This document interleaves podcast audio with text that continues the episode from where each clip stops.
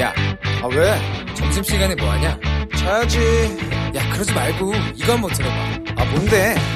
지금 당장 라디오를 켜봐 나른한 오후 깨울 시사 토크쇼 모두가 즐길 수 있고 함께하는 시간 유쾌하고도 신나는 시사 토크쇼 오태훈의 시사본부. 네, KBS 1라디오 오태훈의 시사본부 2부 시작하겠습니다. 방금 들어온 헤드라인 뉴스 듣고 돌아오도록 하겠습니다. 라디오 정보센터의 정한나 씨입니다.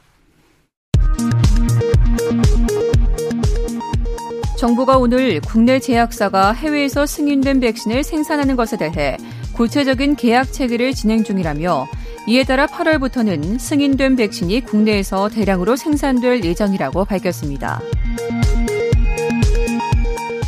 이주열 한국은행 총재는 0.5% 기준금리를 유지하기로 결정한 한은 금융통화위원회가 끝난 뒤 완화적 통화정책의 기조 전환을 고려하기는 이르다고 밝혔습니다. 법정관리 졸업 10년 만에 다시 법원의 회생 절차를 밟게 된 쌍용차가 다수의 인수 의향자가 있는 재반 여건을 고려해 법원의 허가를 받아 회생 계획 인가 전 인수 합병을 추진하겠다고 오늘 밝혔습니다.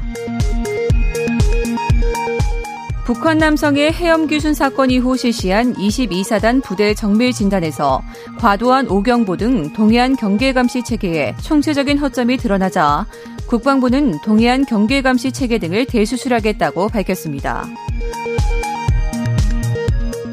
5.18 광주 민주화운동에 북한군이 개입했다고 주장해온 지만원 씨가 자신의 주장을 대한민국 3대 거짓말이라고 비판한 시민단체 대표를 상대로 낸 소송 2심에서도 패소했습니다. 지금까지 정보센터 뉴스였습니다.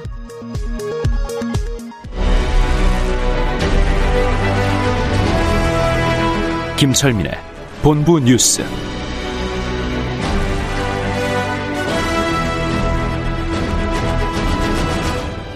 네, 이 시각 주요 뉴스들 분석해 드립니다. 본부 뉴스, 뉴스 핵심을 짚어 드립니다. KBS 보도본부의 아이언민, 김철민 해설위원과 함께합니다. 어서 오십시오. 네, 안녕하세요. 김철민입니다. 예.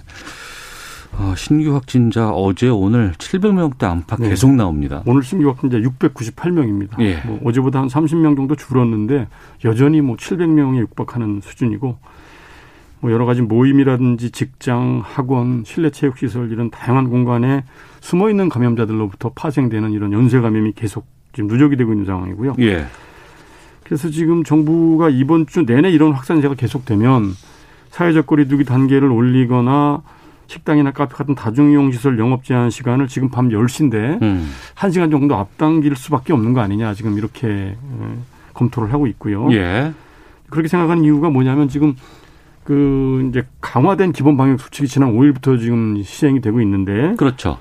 이 지금 유흥 시설이나 이런 데서 방역 수칙 위반하는 건수가 이 강화된 방역 수칙 시행하기 전에는 일주일에 평균 30건 정도 됐는데 네. 이 시행 후에는 지금 일주일에 150건 정도로 4배 이상 늘어났다고 그래요. 위반 사례가 4배 이상 늘었다. 예, 예, 예. 아. 그래서 오히려 이 방역 피로감이 이제 누적이 되면서 예. 어, 방, 이제 강화된 방역 수칙을 적용했는데도 불구하고 그 위반 사례가 이제 급증하고 있는 거죠. 그래서 네. 굉장히 이제 위험한 음, 이런 이제 위기 상황이다 이렇게 판단을 하고 음. 오늘부터 식당, 카페, 어린이집 같은 이런 아홉 개 취약 업종에 대해서 그 정부하고 지자체하고 합동으로 집중 점검을 시작하겠다 이렇게 밝혔습니다. 그러니까 피로감 얘기를 하지만 정작 또 힘들지만 그럼에도 불구하고 밖에 안 나가고 꼬박꼬박 잘 지키는 분들 그렇죠. 계시거든요. 예. 근데 그거 안 지키는 사람들 때문에 더 고통받는다는 얘기들 그렇죠. 참 많이 하세요. 음, 개인만 생각하는 좀 무책임한 행동이죠. 아. 예. 지금 뭐 700명대 안팎 계속 나오고 있으니까 네. 더 경각 좀 높여주셨으면 좋겠습니다. 이런 말씀 계속 드리는 것도 좀 죄송스럽기도 하고 참. 그렇죠. 그렇습니까? 지켜야죠. 예. 자 그리고 임대차 3법 가운데 전월세 신고제가 6월부터 시행된다고요. 예, 이제 작년 6월에 임대차 3법이 시행이 되면서 계약갱신 청구권제, 그다음에 전월세 상한제는 이제 시행이 됐습니다. 네. 근데 그 당시에 그 전월세 신고제 이게 음. 이제 준비가 제대로 안 됐다 그래서 이제 1년 시행을 미뤘는데 국토교통부가 오늘 그 부동산 거래 신고 등에 관한 법률 시행령 개정안을 입법 예고했습니다. 그래서 네. 구체적으로 이제 시행 지역, 대상 주택, 그 다음에 뭐 이 규모 이런 거에 대해서 구체적인 세부안을 확정을 하고 네. 오늘 이제 이제 입법 예고를 했습니다. 그래서 그럼 내용, 전월세 신고제는 어떤 걸 신고하는 내용을 거예요? 보면 예. 그러니까 수도권이나 시도 지역에서 네. 그 임대차 전세 보증금이 6천만 원이 넘거나 음. 아니면 월세가 30만 원이 넘는 임대차 계약을 체결을 하면 네. 그 이제 임대인 임차인은 공동으로 음. 어 그런 임대차 계약 사실을 어 관할 지자체에 이제 시군구청장한테 신고를 의무적으로 해야 됩니다. 어. 그러니까 이제 신고 대상은 그 현행 그 이제 어 임대차 어 주택 임대차 보호법에서 보호하는 모든 주택뿐만 아니라 네. 그럼 좀이 고시 고시원 같은 비주택들도 다 해당 대상이 되고요. 어. 그다음에 어 이제 신고하는 방식은 지금 이제 보통 임대차 계약하면 주민센터 가서 전입 신고를 하잖아요. 네, 네. 전입 신고를 할 때 임대차 계약서를 같이 첨부를 하면 어. 이 이제 임대 거래 신고를 한 걸로 간주합니다. 예. 그래서 이렇게 이제 30일 이내에 해야 되고 어. 그리고 이제 허위 신고를 한다거나 신고를 안 하거나 이러면은 과태료가 100만 원 부과됩니다. 음. 그래서 이제 어 이제 시행 제도 시행 첫 1년 동안은 계도 차원에서 과태료를 물리지 않는데 예. 어쨌든 이렇게 이제 어 의무 사항이기 때문에 음. 이거를 어 임차인 임대인이 공동으로 신고하거나 아니면 뭐 둘 중 편리한 사람이 단독으로 신고할 수 있고 다 이마저도 여의치 않으면 공인중개사한테 위임을 할 수도 있습니다. 그래서 이제 아. 이게 이제 이렇게 이제 신고를 하는 이유는 네. 이렇게 이제 임대차 가격이라든지 임대차 기간 그다음에 계약 갱신율 이런 임대차 시장에 대한 정보가 투명하게 공개가 돼서 음. 그 시장의 투명성을 높이고 임차인을 보호하는 효과를 높이기 위해서 하는 것이다 이렇게 이제 밝혔고요. 이 관련된 정보들을 이용해서 뭐 임대소득 과세 자료를 활용을 하거나 할 생각은 전혀 없다 이렇게 정보를 일단 밝혔습니다. 네. 그러니까 임대차 보증금 6천만 원을 초과하거나 월세 30만 원 넘는 임대차 계약. 예. 거의 대부분 아닐까요? 거의 대부분이죠. 그렇겠죠. 이제 반전세로 뭐 이렇게 하는 경우도 있는데 반전세의 경우에는 그 보증금이나 월세가 둘 중 하나만 초과가 돼도 예. 이 신고 대상이 포함이 됩니다. 그래서 어. 거의 모든 전월세가 다 신고 대상이 된다고 보면 되겠습니다. 알겠습니다. 전입 신고하거나 뭐 확정일자 받을 때 동사무소 많이 갔는데 이럴 그렇죠. 때 가서 신고하면 되거나 아니면 계약서를 첨부하면 됩니다. 예, 아니면은 그 부동산에 맡겨도 된다. 그렇죠. 아, 알겠습니다. 공인중개사가 위임해서 해줄 수도 있습니다. 예. 검찰이 부당 내부 거래 혐의로 박삼구 전 금호 회장을 소환했어요. 예, 그 이제 박삼구 전 금호 아시아나그룹 회장이 그 총수일과 지배력을 강화하기 위해서 계열사를 동원해서 부당 내부 거래를 했다 이런 혐의로 이제 공정위로부터 고발을 당했거든요. 예. 그 고발당한 혐의에 대해서 서울중앙지검 공정거래조사부가 오늘 그 박삼구 전 회장을 피의자 신분으로 소환을 해서 조사를 시작을 했습니다. 음. 이제 어떤 혐의인가 하면요. 이제 2016년에 어, 이 박삼구 전 회장이 이제 그룹을 재건하는 과정에서 어, 이제 아시아나항공의 기내식 사업권을 독점적으로 이제 스위스의 한 회사에다가 넘겨주면서 네. 그, 그 이제 금호고속의 사채, 그 신주인수권부 사채를 1,600억 원어치를 이제 무이자로 인수를 하도록 이렇게 계약을 했습니다. 그런데 네. 이 계약이 좀 늦어지면서 금호고속이 이제 자금 사정이 굉장히 어려워지니까 금호산업 등 9개 계열사를 동원해서 모두 45차례에 걸쳐서 1,300억 원을 어, 담보 없이 아, 저금리로 이제 부당하게 지원을 해준 겁니다. 어. 이렇게 해서 이렇게 함으로써 이제 금호 고속은 그 수백억 원대 금이 차익을 얻었고요. 또 박, 저 박, 박삼구 전 회장은 그 70억 원대 지분이득 배당금 등을 챙겨갔습니다. 그래서 네. 그렇게 함으로써 또 그 이제 총수의 지배력도 강화가 됐고요. 그래서 음. 이런 것들이 이제 공정위에 적발이 돼서 공정위가 지난해 시정명령 내렸고 320억 원 과징금을 물리면서 동시에 검찰이 고발을 했거든요. 네. 이 고발에 따라서 검찰이 지난 10월에 지난해 10월에 그 금호 아시아나그룹 본사를 압수수색을 해서요 관련 문건 자료들을 다 이제 확보를 한 걸로 음. 이렇게 이제 알려졌습니다. 그래서 그런 그 내부 자료들을 바탕으로 해서 오늘 이제 그 당사자인 박삼구 전 회장을 소환 조사를 했고요. 같이 고발됐던 그 금호그룹 전략 전략 경영실 임원 두 명은 이제 벌써 이제 이제 구속이 돼 있습니다. 네. 예. 인터넷에 전 이 사진 보고 나서 영상 보고 나서 정말 아, 예, 예. 너무 중국산. 김치에 대해서 굉장히 이제 불안감이 확산됐죠. 그러니까 중국산 절임 배추 이게 비위생적으로 만들어진다. 예, 예. 이거 계속 문제가 됐었는데 예. 이 해외에 있는 이 김치 제조 회사 전체를 실사한다고요? 예, 예. 이제 그 이제 그 얼마 전에 그 중국에서 공개된 영상이었는데 네네. 그 배추를 절이면서 포크레인을 이용해서 이제 배, 그 배추를 그러니까요. 운반을 하고 네. 그 배추 그 절이는 현장에 이제 남성이 들어가서 상의를 벗은 채 발로 배추를 밟고 막 이러는 영상들이 공개가 돼서 굉장히 충격을 받았는데 당시 시각처가 그 영상을 보고 나서 그 해당 김치가 국내로 들어오진 않았다 이렇게 이제 어, 해명을 해- 밝혔는데 그래도 그 김치를 주로 수입, 수입하는 나라가 우리나라이기 때문에 음. 굉장히 이제 시중에 불안감이 확산되자 정부가 오늘 식약처가 수입 김치 안전 안심 관리 대책을 발표를 했습니다. 그래서 이제 그 제조 유통 통 유, 유통 통관 이, 전- 이 이제 전 단계에서 삼중 관리 체계를 구축하겠다 이러면서 이제 그 대책을 발표 발표했는데 네.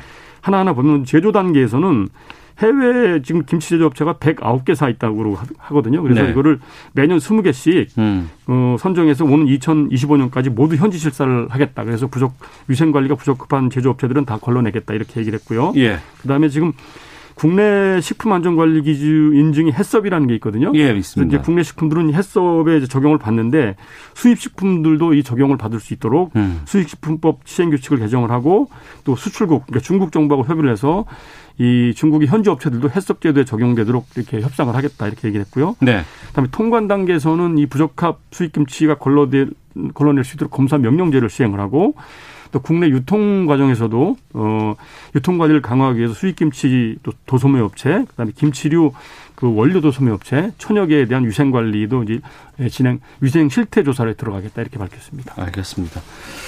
제가 다른 건 몰라도 먹는 거 갖고 예. 장난치는 건 정말 안 되겠습니다. 그렇죠. 특히 예. 김치는 우리가 매일 먹는 음식인데 그 그러니까요. 엄격하게 관리를 잘 했으면 좋겠습니다. KBS 보도본부의 김철민 해설위원과 함께했습니다. 고맙습니다. 네, 고맙습니다.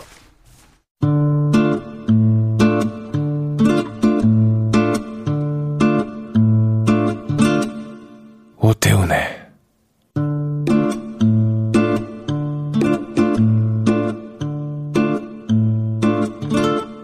시사본부. 1시 12분 막 됐습니다. 시사본부는 청취자분들의 참여와 기다리고 있습니다. 샵 9730으로 의견 보내주시면 되고요. 짧은 문자는 50원, 긴 문자는 100원, 어플리케이션 콩은 무료입니다. 팟캐스트와 콩, KBS 홈페이지를 통해서 다시 들으실 수 있고 유튜브를 통해서도 검색창에 일라디오 아니면 시사본부 이렇게 검색해 보시면 영상으로도 방송 확인하실 수 있습니다.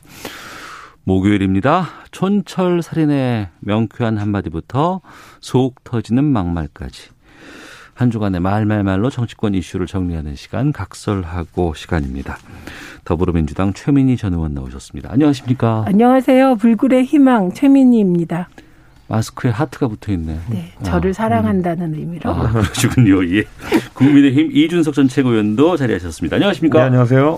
목소리는 많이 돌아오셨어요. 이게, 이게 방송을 계속 하다 보니까 나가시려면 또 이제 또 안 좋아지고 이런 경우가 있어가지고 아, 주말에 좀 노려봐야 될 것 같습니다. 아, 그러시군요. 회복을.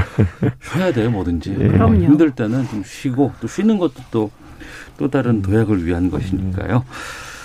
자, 일본 정부가 후쿠시마 원전의 방사능 오염수 이거를 바다에다가 버리겠다고 공식 발표를 했습니다. 우리로서는 정말 충격적인 소식이 아닐 수가 없는데요. 관련된 인서트 좀 듣고 두 분과 말씀 나누도록 하겠습니다. 안전과 해양 환경에 위험을 초래할 뿐만 아니라 일본의 최인접국인 우리나라와 충분한 협의 및 양해 없이 이루어진 일방적인 조치였습니다. 우리나라에 대해서는 이행 당사국으로서 충분한 협의를 하고 의견을 수렴한 것으로 생각하지는 않습니다. 문 대통령은 이 말씀을 안 드릴 수 없다면서 지리적으로 가장 가깝고 바다를 공유한 한국의 우려가 매우 크다고 말했습니다.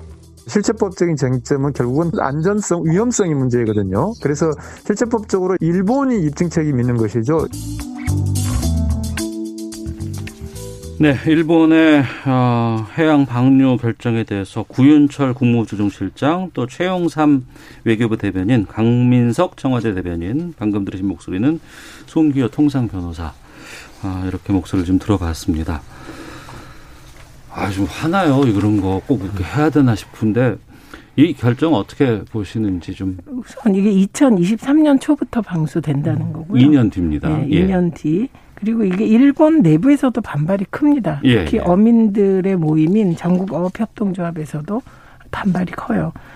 게다가 이게 인접국가 우리나라죠. 음. 그 다음이 중국. 네. 그리고 이게 남태평양에 있는 예, 나라들 남태평양 많아요. 나라들 예. 따라서 다 그런데 어, 단지 미국의 만 허락받고 어. 예, 이런 결정을 했다는 느낌입니다. 예. 그래서 이거 꼭 야쿠자식 해법이다. 어. 예, 이거는 일본이 경제 대국이었던 과거에 존경받지 못했던 행태 예. 그대로 하고 있다고 생각합니다. 그래서 이 부분은 도대체 미국이 지난 3월에는 일본 해산물 수입 경보 발령한 적도 있거든요. 미국이요. 예, 그런데 어. 갑자기 미국이 태도를 바꾸어서 예.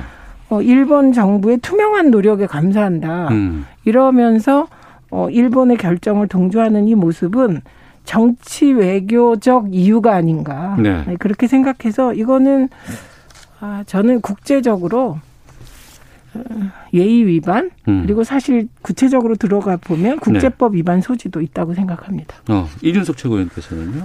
이게 그러니까 원전이라는 것이 원래 냉각수나 이런 것들이 방사능과 무관하게 관리가 돼야 되는데 지금은 원전 사고가 났기 때문에 말 그대로 핵 연료가 계속 타고 있는 겁니다. 예, 맞습니다. 그걸 예. 처리하기에 냉각시키지 않으면 더큰 네. 문제가 생기기 때문에 예.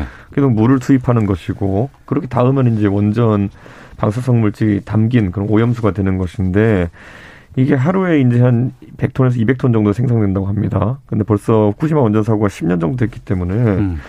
이게 뭐 거의 수만 톤에 이르는 물이다. 그래서 지금 이 처리 방안을 고심하다가 이런 판단한 것 같은데요. 저는 기본적으로 이거는 국가 간 어쨌든 국경을 넘는 환경 분쟁에 대해 가지고는 네. 어, 지금까지 선례들이 몇 개가 있습니다. 예를 들어 예전에 스웨덴이 음. 그 서유럽의 공업지대에서 발생한 어떤 화학 물질에 의한 산성비 피해 네. 이걸 입증하기 위해 가지고 거의 10년 넘게 이제 독일과 협상을 하고 이랬던 적이 있거든요. 음. 그럼에도 불구하고 사실 만족스러울 만한 협상을 이끌어내지 못했습니다. 그 우리나라도 지금 익히 아시겠지만은 그 미세먼지 문제에 대해 가지고 그러니까요. 중국의 기여도가 얼마냐 네. 이런 것들에 대해서 사실 데이터를 쌓고 있는 것이 아직까지 합리적인 이의 제기를 하지 못한 상태거든요. 네. 그래서 저는 이 후쿠시마 관련해서도 두 가지입니다. 우리가 국제사회에 이것을 멈추게 해달라는 노력을 한과 더불어 가지고 음. 만약에 실제로 2023년까지 막아내지 못했을 때 방류가 이루어진다고 한다면은 네, 네. 지금부터라도 체계적인 데이터를 축적시킬 필요가 있다. 음. 그래야지만이 일본에게 나중에 발생하는 모든 피해에 대한 책임이라든지 보상도 요구할 수 있는 것이고 기본적으로 이 이해 당사국이라고 할 만한 국가가 아까 언급된 미국과 그리고 또 우리나라 그리고 중국만 해도 이 문제에서는 약간 관심이 덜합니다. 음. 바다가 아주 가깝지는 않기 때문에 그렇기 때문에 이 우군을 모으는 것이 중요한데 지금까지는 사실 그러니까 우군이 되어질 만한 국가들이 어딘지 네. 약간 좀 외교적으로는 저희가 어, 우군이 많지 않은 상태인 건 맞는 것 같습니다. 어. 문재인 대통령 국제해양법 재판소 재서 검토 지시했습니다. 그러니까 일본이 스스로가 이걸 처리할 가능성은 없고 네. 지금으로서는 그 태도 봤을 때 뭐 제대로 지금 발표한 것도 지킬 수 있을지도 솔직히 전 의문이기도 한데 어떻게 좀 국제법상으로 이거를 좀 막을 수 있는 방안들 아니면은 법적으로 가면 이길 가능성이 있을지 뭐 궁금하거든요. 그건, 네, 그건 해봐야 아는 거고 예. 국제법상으로 뭐 국제해양법 재판소에 넘긴다고 했을 때 이게 기준이 되는 게 안전성입니다. 음. 그럼 이 안정성은 얼마나 걸러냈느냐. 네. 그러니까 지금 일본이 꼼수를 부리는 게 그러니까 오염수라고 표현을 하잖아요. 우리는 네. 일본은 이걸 처리수라고 부릅니다. 처리수. 처리수. 이거는 뭐 독, 이게 아마 오염수를 처리하는 장치가 있나 봐요. 네. ALPS라는 장비. 네. 이걸 처리해서 부진의 탱크에 보관할 때 이게 처리수냐 오염수냐. 어. 처리수라고 하는 일본은 꼼수다, 오염수다. 왜냐하면 이 ALPS 장치가 걸러낼 수 있는 방사성 물질 혹은 걸러낼 수 있는 양 네. 그런 걸 따져볼 때 30% 정도를 처리수라고 할 수 있다고 합니다. 정확히 29%라고 보도가 되고 있는데요. 예. 그러니까 70% 이상은 ALPS가 못 걸러내는 62종의 방사, 방사성 물질, 음. 이 기준치 이상으로 남아 있다는 거예요. 네. 그러면 어, 국제해양법 재판소의 핵심은 처리 수냐 오염 수냐 ALPS에서 못 걸레는 이 핵종 물질, 문제되는 물질이 얼마나 남아 있냐 이거에 따라 결정되기 때문에 사실은 미국이 동조한 부분이 무색해질 수도 있다고 생각합니다. 어. 네, 왜냐하면 예, 법, 예. 그 법에 따라 하게 되면 이제 어. 질질 끌거나 이 결정을 예, 예. 이런 식의 지연 작전을 쓸 수는 있지만 내용은 어. 딱 떨어질 수밖에 없거든요. 왜냐하면 ALPS라는 걸러내는 장치가 완벽하지 않기 때문에 어. 그 적어도 거꾸로라면 70%를 걸러내면 뭐 그래도 밀어볼 수 있는데 29%밖에 못 걸러낸대요. 예, 예. 그러니까 이런 상황에서 저는 국제법에 호소하면 어. 이거는 승산이 있다고 생각합니다. 음. 그래서 제가 말씀드린 게 국제해양법 재판소지 네. 국제해양 검찰이 아니거든요. 음. 그러니까 이 모든 어떤 피해나 아니면 이런 위험성의 입증 자료는 저희가 이제 제소할 때 제기해야 되는 것이거든요. 예. 그렇기 때문에 그런 것들을 축적하기 위한 노력들 우리 정부에서 바로 음. 빨리 추진해야 된다 이렇게 생각하고요. 2023년이면은 시간이 많은 것 같지만은 이런 해양법이나 이런 국제사법재판소의 결과들이라는 거는 10년, 20년씩 걸리는 것도 많거든요. 네. 아까 제가 스웨덴과 서유럽의 산성비 분쟁을 이야기 말씀드렸는데 그것도 12년 가까이 걸렸습니다. 그 음. 절차만. 그렇기 때문에 저는 우선 어 결국에는 이 상황에서 아이러니컬하게도 이 방출에 대해 가지고 아까 제가 우군이 필요하다 이랬는데 네. 그 우군이 될 수 있는 국가는 거꾸로 한국과 그리고 일본 내 환경에 대해서 관심 많은 사람들이 있거든요. 음. 그러니까 그런 부분의 노력도 당연히 경주해야 된다 이렇게 봅니다. 네. 근데 거기 보면 어. 이 지도상으로 쭉 음. 보면 네. 일단 중국이 음. 예, 해당되죠. 그리고 거기서 쭉 내려와서 이제 뭐 이게 태, 그 물을 따라 흘러가는 거잖아요. 바다를 네, 따라. 그러면 다 해당이 음. 되는데 문제는 네. 그 군사 외교적인 측면에서 미국이 네. 다른 구상을 하고 있다는 겁니다. 그러니까 저는 걱정이 네. 이번에 중국도 이제 강한 그 성명을 네, 발표를 네. 했었는데 네. 미국이 여기에서 일본 편을 들어줬다는 건 이걸 또 중국 견제 어떤 수단으로 쓰는 건 아닌가라는 좀 이런. 그렇죠. 지금 제가 말씀드리는 것도 네. 그런 건데 쿼드 문제도 있고 그래서 그 대한민국이 어떻게 할 것인가 이런 문제가 있는데 제 생각은 그렇다는 거예요. 네.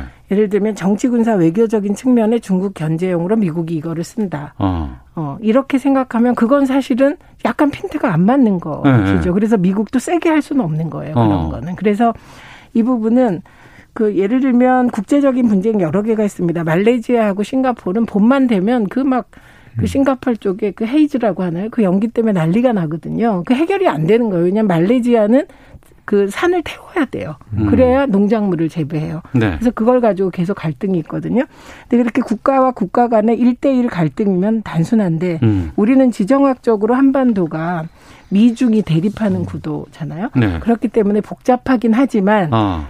그게 또 전부 내용을 규정한다고 생각하면 아, 정말 아무 그렇죠. 일도 없, 네. 못 하거든요. 그래서 예, 예. 중요한 거는 case by case대로 포인트가 다르다. 아. 그래서 이번 건의 포이, 포인트는 ALPS 장비가 걸러내지 못하는 방사성 물질의 음. 위험도 어. 이것을 우리가 증명해 나가는 것이 중요하다는 얘기를 하는 거예요. 예. 그래서 아까도 우리 둘 다 합의한 거지만 하염없이 끌 수 있어요 재판을. 음. 예, 그럼에도 불구하고 핵심적인 자료들이 나왔을 때는 어 그거는 그 자료 팩트가 말해주는 것에 대해서 그 당사자가 여러 국가기 때문에 네. 그걸 부인할 수는 없는 것이죠. 앞서 그 이준석 최고위원께서 말씀하셨지만 이게 길게 가면 10년, 20년까지 네. 갈수 있다고 하셨잖아요. 네, 그러면 2023년부터는 얘들은 버린다고 하는데 네. 그 전에 이게 확정이 날 때까지는 가처분 같은 것도 가능합니까 국제법상으로? 가처분 불가능하고요. 아, 이거는 그래요? 실질적으로 이거는 국가 간의 파워 게임이 오래 작동하는 것이기 때문에 어. 우선 일본이 그렇게 하겠다고 판단하고 네. 뭐 여론의 압박이나 국제적인 어떤 위치에서 본인들의 좀 그런 어떤 아까 말했던 여론의 압박이 아닌 이상 음. 실질적으로 강행하겠다고 보면 별다를 수는 없습니다. 아. 대신 이제 나중에 이제 피해 보상이라든지 이런 것들에 대해 가지고 예, 예. 그것 또한 이제 국제적으로 지금까지 설립된 조약들을 보면은 음. 그렇게까지 피해국이 만족할 만한 수준으로 처리된 경우 거의 없습니다. 네. 왜냐하면 그 일차적인 원인은 자료 수집이 굉장히 어렵습니다. 음. 그 뭐냐면 오염 물질이 지금 예를 들어 어느 정도 현재 이제 누적되어 있는 오염 물질이 어느 정도인 조사하려면 우리가 지금 대한민국 땅에 살 수 있는 게 아니잖아요. 그렇죠. 네. 넘어가 가지고 그 검사 장비나 아니면 샘플 채집을 해 가지고 조사한다는 것 자체가 사실 쉽지도 않고. 게다가 그 샘플이라는 것도 일본에 요구를 했을 때 일본이 다 처리됐다고 생각하는 그냥 그것만 보여주면은 어 그렇죠. 이거 괜찮나 믿을 수밖에 없는 거 아니에요. 저희가 사실 예전에 실제는 안 그렇더라고요. 북핵 사찰, 북핵 사찰 그래도 예, 예. 가가지고 북한이 가라는 데만 보고 오면 무슨 의미가 있습니까? 그게 어. 그렇기 때문에 좀 한계성이 있기 때문에 네. 저는 이게 상당히 부담스러운 상황이다 이렇게 봅니다 우리 입장에서는. 어. 부담스러운 건 맞고 예. 그리고 지정학적으로도 부담되는 거 맞고 네. 이게 일본 내부의 반발도 굉장히 심해요. 그러니까 이게 일본의 바다가 먼저 오염되고 우리나라로 건너오는 거예요. 음. 그럼 일본 국내에서의 저항이 어느 정도일지 네. 이제 우리나라 같으면 이런 건 상상이 안 되잖아요. 어, 그럼 난리 나죠. 네, 우리나라는 네. 국민의 힘으로 어. 이런 잘못된 결정을 시정하죠. 네. 그리고 다른 기술적인 대책을 세우라고 하는데 예. 그럼에도 불구하고 일본 어민들은 이게 생존의 문제예요. 당장에 지금 미국도 3월에 음. 일본산 어산물에 대해서 아주 경보를 내렸거든요. 네. 그러면 우리나라도 그런 경보 안 내릴 수가 없겠죠. 중국도 음. 그렇겠죠. 러시아도 네. 그렇겠죠. 어. 그렇게 됐을 때 일본 어민들은 어떻게 할 것인가. 음. 그래서 음 이게 여러 조건에서 어렵지만 이제 그렇다고 가만히 있을 수는 없는 거잖아요. 네네. 네. 그렇게 노력하다 보면 음. 이제 일본 내부도 생존을 위협받았을 때는 좀 달라지지 않겠습니까? 그러니까 어. 그런 가능성을 두고 국제법상으로 할 수 있는 일은 해나가야 되는 거죠. 예. 네. 일본을 압박할 수 있는 여러 가지 방안들. 우선 이제 안전하지 않다는 거. 전 세계 바다를 니네가 망치고 있는 거 아니냐. 이런 부분들은 상당히 좀 아플 것 같거든요. 또 뭐가 있을까요? 이런 것들. 결국 미국의 압력이 제일 중요한 것일 텐데. 미국의 압력. 네. 지금 아. 아까 말했듯이 최 의원님이 계속 지정학적인 어떤 상황을 언급하셨는데. 네. 이미 미국이 여기에 대해 가지고 다소 유보적인 입장을 취한 상황 속에서 음. 일본이 과연 누구 말을 들을까에 대해서는 그 어느 누구가 우리의 외교 당국의 통상 당국이 있다 하더라도 이건 머리가 아플 것 같습니다. 이거는. 네. 그래서 이건 이제 정쟁화되면 안 된다 이 말씀을 드릴 수밖에 이것만큼은 우리가 한 목소리로 예. 나가야 하고 예. 그다음에 바이든 행정부가 트럼프 행정부와 다른 것은 음. 그맨 처음에 그랬잖아요. 박스 아메리카노 정신 다시 회복하고 네. 그렇게 도덕성을 높이겠다고 했는데 음. 이런 명백한 팩트 앞에서 계속 고집을 피우면 또 모순에 빠지잖아요. 그러니까 네. 최소한 트럼프와 바이든이 다른 것은 트럼프는 뭐 전 세계가 뭐라 그러거든 엄마이 웨이였는데 그렇죠. 바이든은 그 정도는 아니지 않습니까? 어. 네, 그러니까 트럼프라면 진짜 마음대로 할 것 같아요. 음. 근데 이 경우는 팩트를 가지고 싸우다 보면 네. 아, 일단 싸워야 합니다. 네. 음. 음. 알겠습니다. 2년 정도의 시간, 이거는 시간이 많이 없어요. 네, 하나씩 하나씩 다 챙겨봐야 되고, 또, 그 바다라는 것들에 대해서는 우리가 알고 있는, 뭐, 남태평양에 있는 나라들 뿐만 아니라 뭐 호주라든가 뉴질랜드라든가 또 미국도 이제 해안을 끼고 있는 도시들 이런 쪽과 좀 연대해서 얘기를 해보면 충분히 가능성도 있을 것 같으니까요. 할 수 있는 건 우리가 다 좀 해보도록 하겠습니다. 각설하고 듣고 계시는데요. 음, 갔다가 와서 네, 두 분과 계속해서 말씀 이어가도록 하겠습니다. 기상청 연결해서 미세먼지 정보 확인하고요. 교통 정보 듣고 돌아오도록 하겠습니다. 날씨와 미세먼지 정보 윤지수 씨입니다. 네, 날씨와 미세먼지 정보입니다. 지금 전국 대부분 지역의 날씨가 맑은 편입니다. 일부 지역 구름이 가끔 낄 때도 있겠지만 고기압의 영향권에 들기 때문에 전반적으로 맑은 날씨가 예상되고요. 어제 그때 발효됐던 한파특보는 모두 풀렸습니다. 볕이 좋아 기온이 빠르게 오르고 있고 어제보다 2도에서 5도가량 기온이 더 상승하면서 오늘 서울과 세종, 대구는 18도, 광주, 강릉 지역은 19도 안팎까지 올라서 예년 이맘때 기온을 회복하겠습니다. 하지만 금요일인 내일은 새벽부터 오후 사이 전국적인 비 예보가 있기 때문에 낮 기온이 오늘보다는 조금 다시 낮아진다는 점 참고하시기 바랍니다. 지금 미세먼지 상황을 보면 서울의 경우 초미세먼지 농도는 1세제곱미터당 27 마이크로그램, 미세먼지는 53 마이크로그램으로 보통 범위 안에 들어 있습니다. 전국적으로 보통이나 좋은 단계가 예상되고요. 내일 오전까지는 이 수준을 유지할 것으로 보입니다. 하지만 어제 몽골 남부와 고비 사막 쪽에서 황사가 발언을 했고 비구름 뒤편으로 다가설 것으로 보이기 때문에 내일 오후가 되면 이 황사의 영향을 받아서 전국적으로 미세먼지 농도가 나쁨 수준까지 오를 것으로 예상됩니다. 아울러 대기 오염물질 중에 광화학 반응을 일으켜서 오존 농도가 조금씩 증가하고 있는데요. 이 때문에 경기 남부 지역은 오늘 나쁨 단계 예상됩니다. 지금 서울 기온은 16.5도, 습도는 39%입니다. 지금까지 미세먼지와 날씨 정보였습니다. 다음은 이 시각 교통 상황 알아보겠습니다. KBS 교통정보센터의 오수미 씨입니다. 네, 이 시각 교통정보입니다. 나른해지기 쉬운 점심시간대를 보내고 있는데요. 사고 지점 지날 때는 더욱더 주의를 가지고 운행을 해주셔야겠습니다. 경부 고속도로 부산 방향이고요. 오산에서 승용차 관련한 사고가 있었습니다. 갓길에서 처리가 한창인데 이 여파로 오산 나들목부터 속도를 못 내고 있습니다. 같은 부산 방향 한남에서 서초까지와 신갈에서 수원까지는 차들이 많아 정체가 계속 이어지고 있습니다. 남해고속도로 부산 가는 길로는 진교 부근에서 작업 때문에 밀리고요. 하만 이터널 부근에서는 차들이 많아 속도를 줄이고 있습니다.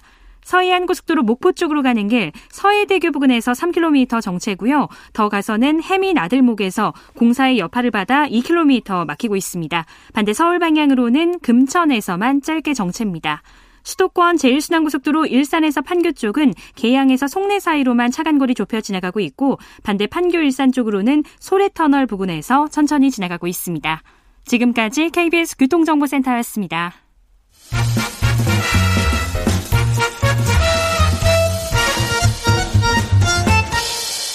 오태훈의 시사 본부. 네, 각설하고 돌아왔습니다. 3253님이 어, 최민희 의원님 건강은 어떠세요? 걱정했습니다. 늘 건강하시기 바랍니다라고 의견도 주셨고 장숙희님은 이준석 최고위원님 지난주에 많이 목이 목이 좋지 않아서 마음이 아팠습니다. 파이팅입니다. 챙겨주시는 분들 많이 계시네요. 됩니다. 0376님은 방송 틀면 이준석 최고 항상 나오시던데 걱정입니다라는 뭐 얼마나 나오시나 막 궁금하신 분들도 많이 계시고요. 국내 정치 상황으로 좀 가보겠습니다. 공직자가 자신의 직위를 이용해서 사익을 추구하는 것을 막는 법, 이해충돌 방지법, 이게 국회 정무위원회 소위를 어제 통과를 했습니다. 관련된 인서트 듣고 들어오겠습니다. 공직자가 직무 관련 정보를 이용해 사익을 추구하지 못하게 하자는 게 이해충돌 방지법의 취지입니다.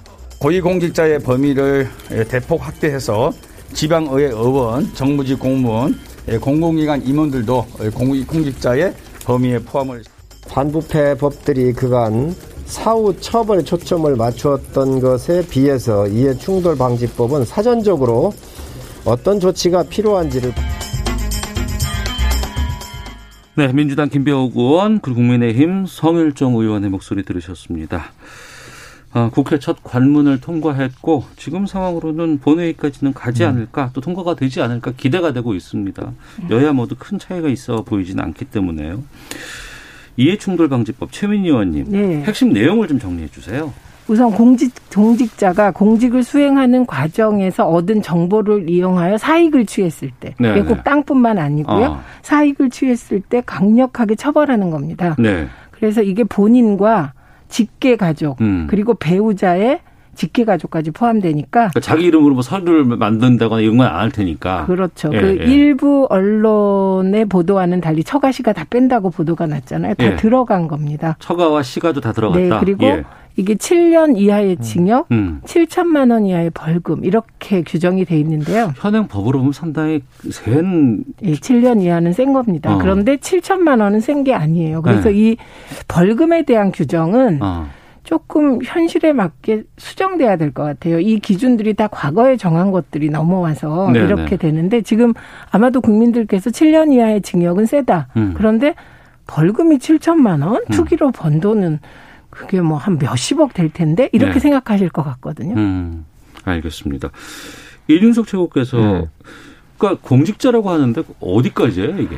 그 보통 이제 공직장 공무원 이 어. 사람들과요. 예. 거기 이제 국회의원 포함되고요. 음. 그리고 공공기관에 산하 공공기관 있는 분들 포함되고요. 공공기관. 예, 예. 예. 그리고 어, 지방의회 의원들이 포함되는데요. 아 그렇죠. 이 지금도 계속해서 거기서 문제 나오거든요. 지방의회 네. 의원들은 딱히 공무원 신분이 볼수 없는 것이 겸직 금지를 제한 안 받거든요. 어. 예, 그러니까 예. 지방 공무원 하면서 본인의 사업을 영위할 수가 있습니다. 지금은. 음. 그렇기 때문에 이분들이 오히려 이해충돌에 굉장히 위험한 부분이 있는 거 아니냐 이런 네. 지적이 있어가지고 음. 이번에 포함시키게 됐는데요. 그럼 시의원, 구의원 뭐 이런 네, 사람들 다 그렇죠. 마찬가지인 이분들 거죠. 그래서 한 지금 180만 명 정도 될 것이다 이런 얘기가 나오고 있는데 180만 명. 그리고 아까 최 의원님 말씀하신 어떤 가족의 범위까지 넓히면은 음. 거의 한 500만 명 정도가 이 대상이 될 것이다. 예. 이런 얘기가 나오고 있는데 음. 이 정도면 상당히 넓은 겁니다. 네. 넓은 것이고 다만 이제 아, 여기서 실효성 문제에 있어서는 저희가 또 추가적인 입법 단계에서 좀 제어를 해야 될 수도 있는 것이 LH 사태에 의한 국민들의 분노가 이제 폭발하면서 이것이 빠르게 입법이 되게 된 것인데 음. 네. 역으로 LH 사태 같은 경우는 소급 입법이 안 됩니다. 음. 그렇기 때문에 그 부분은 저희가 뭐 어쩔 수 없이 헌법에 있는 부분이기 때문에 소급제를 네. 적용시키는 어려울 것 같고요. 음. 저는 다만 이제 여기서 또 이제 차명 투자나 이런 부분이 만약에 지금 LH 사건에서 좀 드러나고 있는데 네.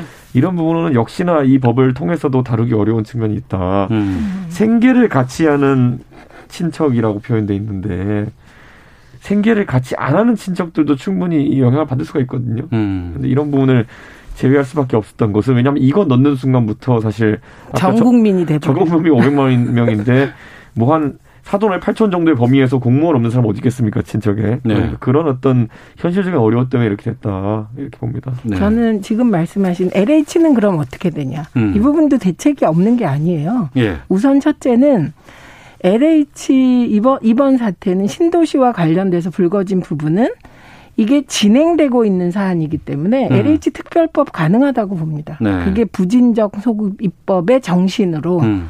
LH를 겨냥한 특별법, 신도시 특별법 가능할 것 같고요. 네. 그럼 이게 그렇게 법률가들이 부담이 되신다면 저는 신도시를 추진함에 있어서 초과 음. 이익을 철저하게 환수하면 돼요. 어차피 신도시 이번에 추진되는 신도시는 민간 영역 중심이 아니에요. 예, 예. 그러니까 서울 지역의 재건축 재개발은 민간 음. 그다음에 어, 공공 합동으로 하자는 게 이 정 문재인 정부의 아닌데 네. 신도시는 아니거든요. 음. 그렇기 때문에 신도시에서 그런 식의 잘못된 이해 충돌로 인하여 이득을 얻지 못하게 하면 돼요. 음. 이게 진행이 안 됐기 때문에. 네. 그래서 신도시 이익 환수에 관한 정부 내부의 대책을 마련할 수 있다고 봅니다. 이거는 할 수 있는데 안 할 수가 없는 거고. 세 번째, 그래도 안 되면 법원이 나서면 됩니다. 이번에 법원이 음. 신도시 관련하여 이득을 취한 공무원의 재산에 대해서 몰수 보존 조치를 취했어요. 네. 그러니까 이 부분은 아예 법에서 소급 입법을 해버리면 음. 국민들은 시원하고 저도 시원한데 이건 헌법과 불일치하잖아요. 헌법 네. 위반이에요. 어. 그렇기 때문에 이 세 가지 방법이 있다. 그리고 어. 이거는 할 것이다. 왜냐하면 최근에 법원이 보여주기도 했기 때문에 네. 이제 그런 게 한 건 한 건 나타나면 조금 속은 시원해지실 것 같고 그 다음에 차명권은 네. 이렇게 되면 차명 무지하게 어려워집니다. 음. 차명 분쟁도 많아집니다. 네. 그러면 차명도 줄게 되죠. 이렇게 어. 되면. 그리고 아, 하- 할 마음을 안 먹어야 못 되잖아요. 그런데요, 거기에 네. 또 뭐가 들어있냐면 이 공직자뿐만 아니라 네. 이들로부터 정보를 얻어서 뭔가 한 게 발각되면 어. 가중처벌하는 게 들어가 있습니다. 네. 지금 청취자분들께서 의심이 많으셔요, 지금. 한병도님은 이해충돌 방지법에 국회의원이 빠져나갈 길이 있다고 하던데 맞나요? 라는 질문도 주셨고, 음. 조성환님은 의원은 국회법에 준한다고 하던데 처벌 수위가 더 큰 것인가요? 라는 질문도 주셨고, 2315님은 이해충돌 방지법 뜻이 애매해요. 사전정보 취득 방지법은 어떨까요? 라는 질문도 주셨거든요. 근데 이미 지금 법은 진행되고 있는 상황이기 때문에 어떻습니까? 그러니까 저는 이 법에 의해 가지고 사실 저희가 부동산 같이 어쨌든 재산상의 이득을 취하기 아주 좋은 어떤 직위에 있는 사람들이 문제가 되는 것이고 그 안에는 국회의원과 지방의 의원도 들어가겠지만은 네. 저희 공무원으로 범위를 넓혔기 때문에 뭐 사실 그래서 이번에 법에 예외 조항을 둘 수밖에 없었던 것이 뭐 예를 들어 학교 선생님이라든지 네네. 이런 경우가 학교 선생님이 부동산 정보를 어떻게 알겠습니까? 음. 자기의 지위를 이용해 가지고 하지만 이번에 워낙 국민적 분노가 크다 보니까 어, 다 범위에 이제 포함시키고 대신 특정한 공직자들 아까 말했던 건 학교 선생님이나 아니면 국회의원 같은 경우에는 현행 법령에서 단속하는 부분이 있으면은 충돌이 안 나게 하기 위해서 이런 조항들을 둔 것이고요. 기본적으로 저는 모든 공직자들에게 엄격한 기준이 적용되긴 할 것이다 네. 이렇게 보고 다만 이제 운영 방식에 있어서는 저희가 어떤 입법이든지 새로 하게 되면은 음. 첫 번째 사례가 어떻게 나오냐 이런 게 중요하지 않겠습니까? 예. 그런 것처럼 이 법을 실제로 집행하는 사법기관에서 이제 엄정한 판단들을 내줬으면 좋겠다 이렇게 봅니다. 음, 그 보완하자면 중요한 게 이해충돌 방지법에서 공직자를 어떻게 보냐 이게 이제 개념 규정이거든요. 음. 그 개념 규정에 국회의원이 들어가 있습니다. 네. 그러니까 국회의원은 들어가는 건데 음. 문제는 이 국회의원에 대한 세부적인 규제가 이 네. 법에 없다는 거예요. 음. 어, 국회에서 어떻게 했을 때 어떻게 한다 이게. 어, 그래서 이 부분은 관련된 국회의원 관련 법이 있습니다. 예. 이 법에서 상세히 규정해야 되는 거죠. 아. 어, 그러니까 그것까지도 챙겨봐야 되겠군요. 그러니까 이제. 일단은 규정에 들어가 있으니까 국회의원이 음. 대상은 된다. 네. 그런데 지금 의심하는 건 대상에만 넣어놓고 흐지부지 할 거 아니냐. 네. 자기들이 법 만드니까. 어. 요건 국회법이 통과될 때, 요거 개정안이 이제 통과되거든요. 음. 요때 이제 언론이 진짜 감시해야 될 게 요런 내용이죠. 네, 네. 국회의원들이 못 빠져나가게 어. 법이 진행되는지 보셔야 합니다. 그러니까 이제 이거를 청취자분들 이렇게 이해하시면 되는데요. 그러니까 예를 들어 국회의원 같은 경우에는 이런 게 있습니다. 자기 지역구에 안 살면은 욕 먹습니다. 음, 그렇죠. 그럼, 그럼 자기 지역구에 주택을 산다는 얘기예요, 보통 어. 전세를 들거나. 네. 그건 또 따지고 보면 국회의원은 자기 지역구의 모든 개발 정보를 거의 다 압니다. 네. 어떤 경로든지 간에. 네. 그런데 그러면 집을 샀는데 값이 올랐어요. 네, 그럼 네. 정보를 알고 샀냐 이런 식으로 이제 꼬이는 부분이 있기 때문에 음. 어떤 정보에 대해서 또 그리고 어떻게 취득한 것에 대해서 어떤 방식으로 유통한 것에서 책임을 진다가 명확해야 되는 것이지 안 그러면 제가 봤을 때 지역구에 집 있는 사람 다 걸립니다. 그러면은 음. 그러니까 이런 어떤 특수한 상황 속에서 네. 정보가 집중되는 상황이기 때문에 국회의원이 이제 약간 예외 조항이 있는 것이지 처벌을 가볍게 하기 위함이다 이런 게 아닙니다. 음. 4월 통과 저희 됩니다. 화, 요일날 정치화투에서도 두 의원께서 꼭 할게요라고 하셨거든요. 4월에 통과됩니다. 어, 이제 믿어도 되는 거죠? 네. 예. 이게 몇 년을 지금 우리가 8년이요. 8년 동안 2012년에 네. 김영란법 할때 네. 국회의원 요, 이 문제 이해충돌 나왔어요. 음. 그런데 그때 통과하자고 하면 그때는 강경파로 몰려서 여야가 다 네. 고생했었죠. 근데 음. 그때 했었어야죠. 그러니까요. 그게 왜 안 했냐면 국회의원이 상시적으로 민원을 처리하잖아요. 네, 네. 그러니까 시도의원도 마찬가지예요. 근데 그 음. 민원 처리를 안 하면 지역에서 그렇죠. 남아나지 못해요. 그런데 네. 그 민원 처리 내용 중에는 음. 이게 너무 이상한 그 아주 세- 상상 못하는 것들이 많다는 거죠. 그래서 뭐할수 있다 이런 거였는데 명확성이 떨어지니까 입법하기에는. 네. 근데 그때 했어야 된다고. 예를 들어 제가 사는. 아파트 단지에 민원이 엄청 들어와가지고 어. 그를 위한 편의를 다소 제공했다. 예, 예.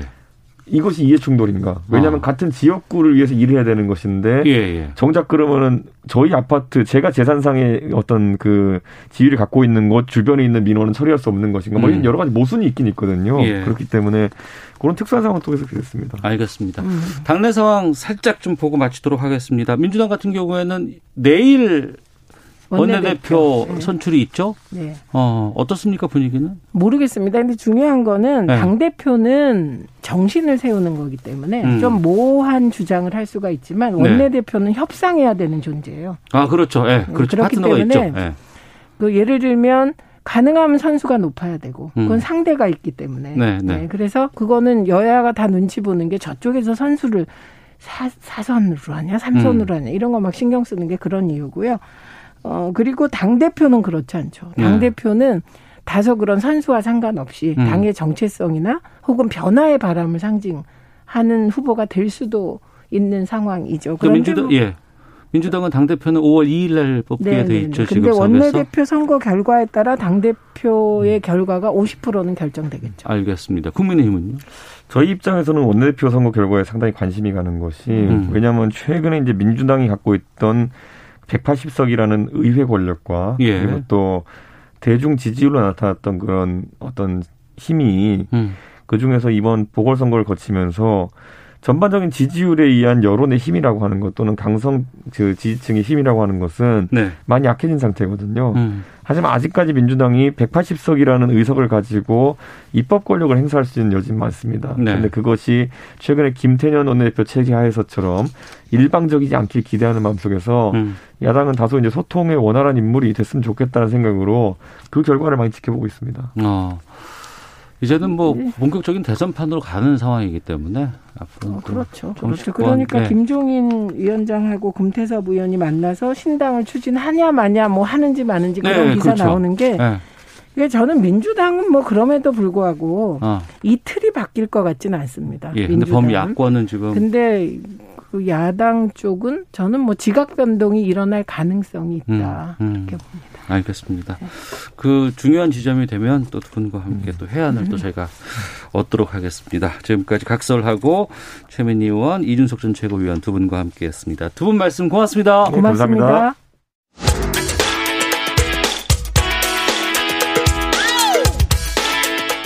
오태훈의 시사본부는 여러분의 소중한 의견을 기다립니다. 짧은 문자 50원, 긴 문자 100원의 정보 이용료가 되는 샵 9730, 우물정 9730번으로 문자 보내주십시오. KBS 라디오 앱 콩은 무료입니다. KBS 라디오 오태훈의 시사본부. 지금 여러분은 대한민국 라디오 유일의 점심 시사 프로그램을 듣고 계십니다. 네, 사회에 존재하는 다양한 이슈에 대해서 가감 없이 우리 생각을 표현하는 시간입니다. 세상의 모든 리뷰인데요. 요즘 예능계에서 진정성을 내세운 리얼리티 프로그램들이 대세라고 합니다. 그런데 이 진정성의 핵심 장치라고 하는 이 관찰 예능에서 조작 논란이 불거졌다고 하는데요. 여기에 대해서 좀 살펴보도록 하겠습니다. 네. 세상의 모든 리뷰 김선영 문화평론가와 함께합니다. 어서 오십시오. 안녕하세요. 예.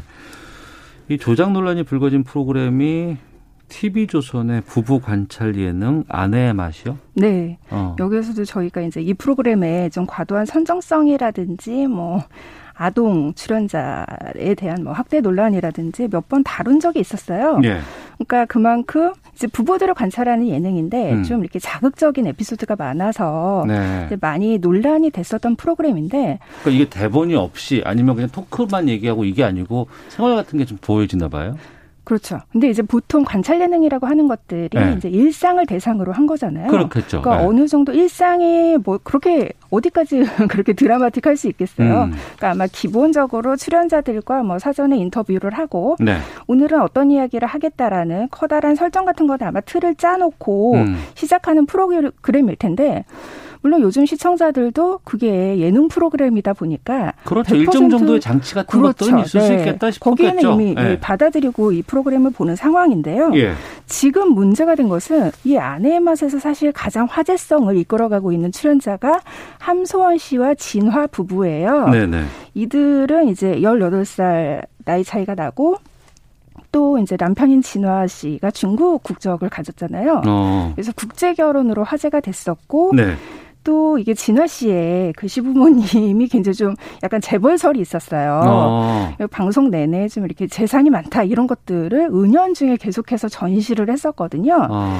그러니까 이 프로그램 방영 초기부터 화제성을 이제 예. 이끌어가던 출연자였는데 예, 예. 최근에 네티즌들이 이들의 사생활에 좀 조작으로 의심되는 부분들이 많다 음. 이런 것들을 차고차고 자료를 모으기 시작했어요. 아, 그런 자료를 모아놔요? 그렇습니다.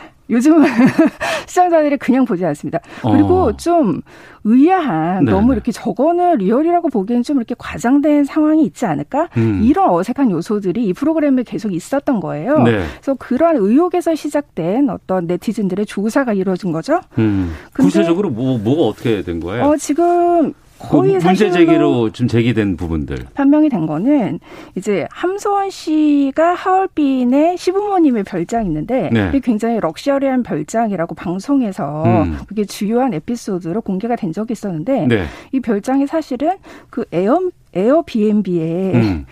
숙소를 이렇게 대여하는 그건 앱이잖아요. 빌려주는 데 아니에요. 그렇죠. 네. 거기에서 나온 집하고 똑같은 거예요. 어. 그러니까 사실은 실제 별장이 아니라 아. 임대를 해서 그러니까 시부모님이 소유하고 있는 고급 럭셔리 별장이 아니라 그렇죠. 네. 방송을 위해서 임대한 게 그렇습니다. 아닐까라는 네. 의혹이. 아. 그렇죠. 그리고 이제 최근에 또 그 가족 시부모님이 네. 이제 막내 동생과 전화 통화를 하는 장면이 방송에 나왔는데 이 목소리가 함소원 씨의 목소리가 아니냐 음. 그런 대역 논란도 벌어졌었고요. 예. 그리고 최근에 어, 함소원 씨가 이제 시부모님이 새로 이사할 집을 뭐 사준다 이런 네. 에피소드가 있었는데 그 집이 이미 몇 년 전에 함소원 씨가 사둔 집이라는 게 예전 방송을 통해서 밝혀진 거예요. 어. 그러니까 시부모님이 이제 재산이 많으니까 예, 예. 이 부부를 위해서 집을 사주겠다 이런 식으로 약간 자랑을 하는 듯한 에피소드였는데 어. 그것도 이제 거짓이다라는 의혹들이 이제 제기가 됐고요. 그 네티즌들이 정리해 놓은 자료들을 보면 네. 이게 굉장히 의혹들이 많아요. 음. 근데 문제는 이러한 의혹이 있으면 음. 가장 그 제작자와 그 출연자는 이런 의혹에 대해서 사실이 아니다. 어디까지는 사실이 아니고 어디까지는 뭐 오해다. 이런 식으로 입장을 밝혀야 되는데 그렇죠. 예. 거기에 대한 명확한 규명이 없이 그냥 논란이 커지니까 음. 함소원 씨가 처음에는 그냥 자진 하차를 하겠다라고 입장을 밝힌 상태였어요. 네. 근데 의혹에 대해서는 아무런 규명이 없으니까 비판이 계속 커졌겠죠. 음. 그래서 제작진이 결국에는 네. 시즌을 종료하겠다. 그리고 음. 연출에 좀 과장된 측면이 있었다. 그리고 우리가 출연자의 어떤 개인 재산이라든지 기타 사적인 영역 같은 경우에는 프라이버시를 침해하는 요소가 될 수도 있기 때문에 네. 어, 확인이 어렵다. 음. 하지만 기본적으로 어떤 신뢰를 훼손한 거에 대해서 죄송하게 생각하고 방송을 종료하겠다. 이렇게 해명을 했어요. 그리고 결국엔 지난 13일에 이 프로그램이 이제 종영이 됐죠. 음. 근데 이제 종영 프로그램에 대한 어떤 폐지도 아니고 네. 뭐 마지막 방송에서 다음 시즌으로 돌아오겠다 이런 식으로 예고를 하고 끝난 상황이어서 음. 그리고 이런 의혹들에 대한 어떤 규명은 계속 없, 없는 상태로 그래서 계속해서 이제 논란이 이어지고 있는 거죠. 네. 프로그램을 방송사에서 새로 만들게 되면 네. 그 프로그램을 어떻게 제작을 하겠다, 이 프로는 왜 만드는 것이다라는 네. 것들은 홈페이지에 들어가 보면 기획 의도라는 게 반드시 써 있습니다. 그렇죠. 거기에 보면 거- 그 내용들이 다 명확하게 애초에 이걸 만들기 전부터 작성을 하고 그렇죠. 시작을 하게 네. 되거든요. 근데 물론 예능 방송이니까 뭐 약간의 뭐 꾸밈이라든가 네. 가식 같은 것들 충분히 있을 수 있지만 네. 이게 관찰 예능이라고 한다 그러면은 네. 또 리얼리티가 들어가 있는 거라 그러면은 분위기가 다른 거 아니에요. 그렇죠. 지금 이 해명이란 자체가. 네. 그러니까 어느 정도의 설정이 있다고는 하지만 네. 이건 기본적으로 이 방송에서 음. 이 커플의 마케팅의 주요 포인트가 굉장히 럭셔리한 라이프 이런 거였기 때문에 네. 어떤 가장 기본적인 상황 자체가 거짓이라는 의혹이 제기가 음. 되니까 네. 이 프로그램 자체에 대한 어떤 신뢰가 무너지게 된 거고 음. 이건 시청자들을 기만하는 행위잖아요. 네. 그리고 저는 이거 아내의 막 같은 경우에는 이런 논란이 사실은 예견된 수순이었다라고 생각을 하는 게 지금 제작진은 뭐 개인의 어떤 재산이나 이런 것들은 프라이버시의 영역이기 때문에 확인할 수 없다 이렇게 말을 했지만 음. 사실은 이 프로그램에서 그런 출연자들의 어떤 부라든지 네. 뭐 화려한 집 이런 것들을 굉장히 대놓고 홍보를 했어요. 이미 그런 부분들을 이용을 했었다. 그렇습니다. 어. 네, 그것을 화제성과 시청률에 실컷 이용을 해놓고 예, 이제 와서는 어, 이제 와서는 이건 프라이버시니까 음. 해명할 수 없다. 어떻게 보면 이거는 해명에도 굉장히 모순이 있는 거고 또 개인 출연자의 문제로 어떻게 보면 책임을 회피한 거잖아요. 네. 그렇기 때문에 이게 더더욱 좀 문제가 있는 거고 음. 어떤 명확한 반성도 없이 새 시즌을 약속하고 끝났다라는 거에 대해서도 네. 저는 좀 굉장히 이해가 안 가는 좀 음. 책임을 져야 하는 상황이 아닌가 그렇게 생각을 하고 있습니다. 네. 이런 관찰 예능 프로그램 관련해서 네. 이전에도 이런 사고가 좀 있었던 것 아니면은 어 시청자라든가 이런 분들의 문제제기가 있었던 게 꽤 있었죠. 그렇죠. 그러니까 아내조 아내의 맛처럼 이렇게 네. 심각한 조작까지는 아니었어도 음. 가장 유명한 그 사건 같은 경우에는 네.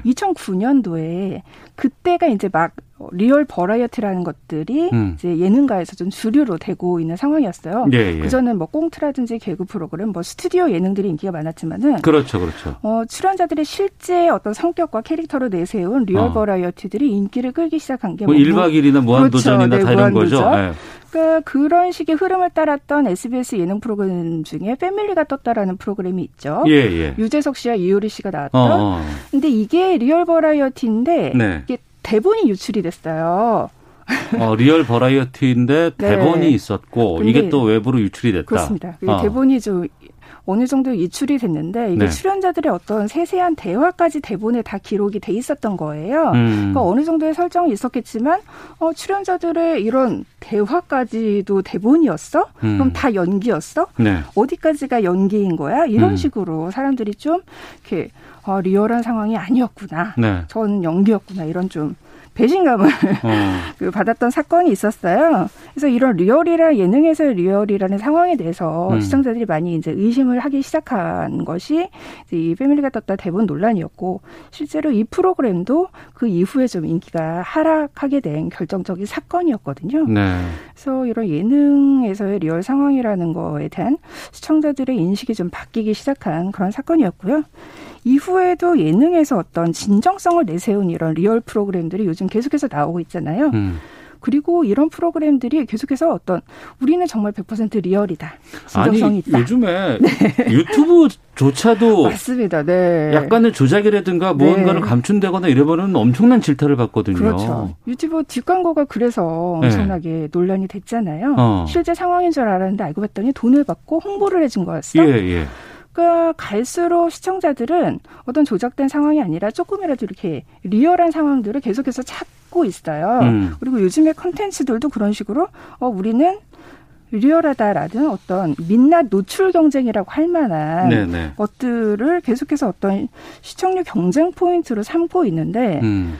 알고 보면 그 안에서 굉장히 많은 조작과 이런 어, 설정 상황이 있다라는 거를 이 안의 맛이 굉장히 좀 결정적으로 보여준 것 같아요. 네. 그래서 저는 이 기본적으로 방송이라는 것은 가장 기본적인 덕목이 음. 시청자들을 기만하지 않는 거잖아요. 예, 예. 신뢰, 음. 신뢰라는 건데 그것을 저버린 행위라는 점에서 저는 조선구마사보다 오히려 더 안 좋은 선례를 남긴 사건이 아닌가. 아, 역사 왜곡 생각하고 논란이 있었던 조선 구마사보다 더. 있습니다. 네. 어. 그거는 최소한 그래도 사과하고 어쨌든 방송을 중단했잖아요. 예, 예. 나는 요거 새 시즌을 약속하고. 어. 아내 네. 이용 아닌 아내만. 네, 아내 만. 아, 아내. 알겠습니다. 네, 이런 리얼의 유혹에 쉽- 쉽게 임하면 안 됩니다. 예, 김선영 평론가 함께했습니다. 고맙습니다. 네, 감사합니다. 시사본부도 인사드리겠습니다. 내일 뵙겠습니다. 안녕히 계십시오.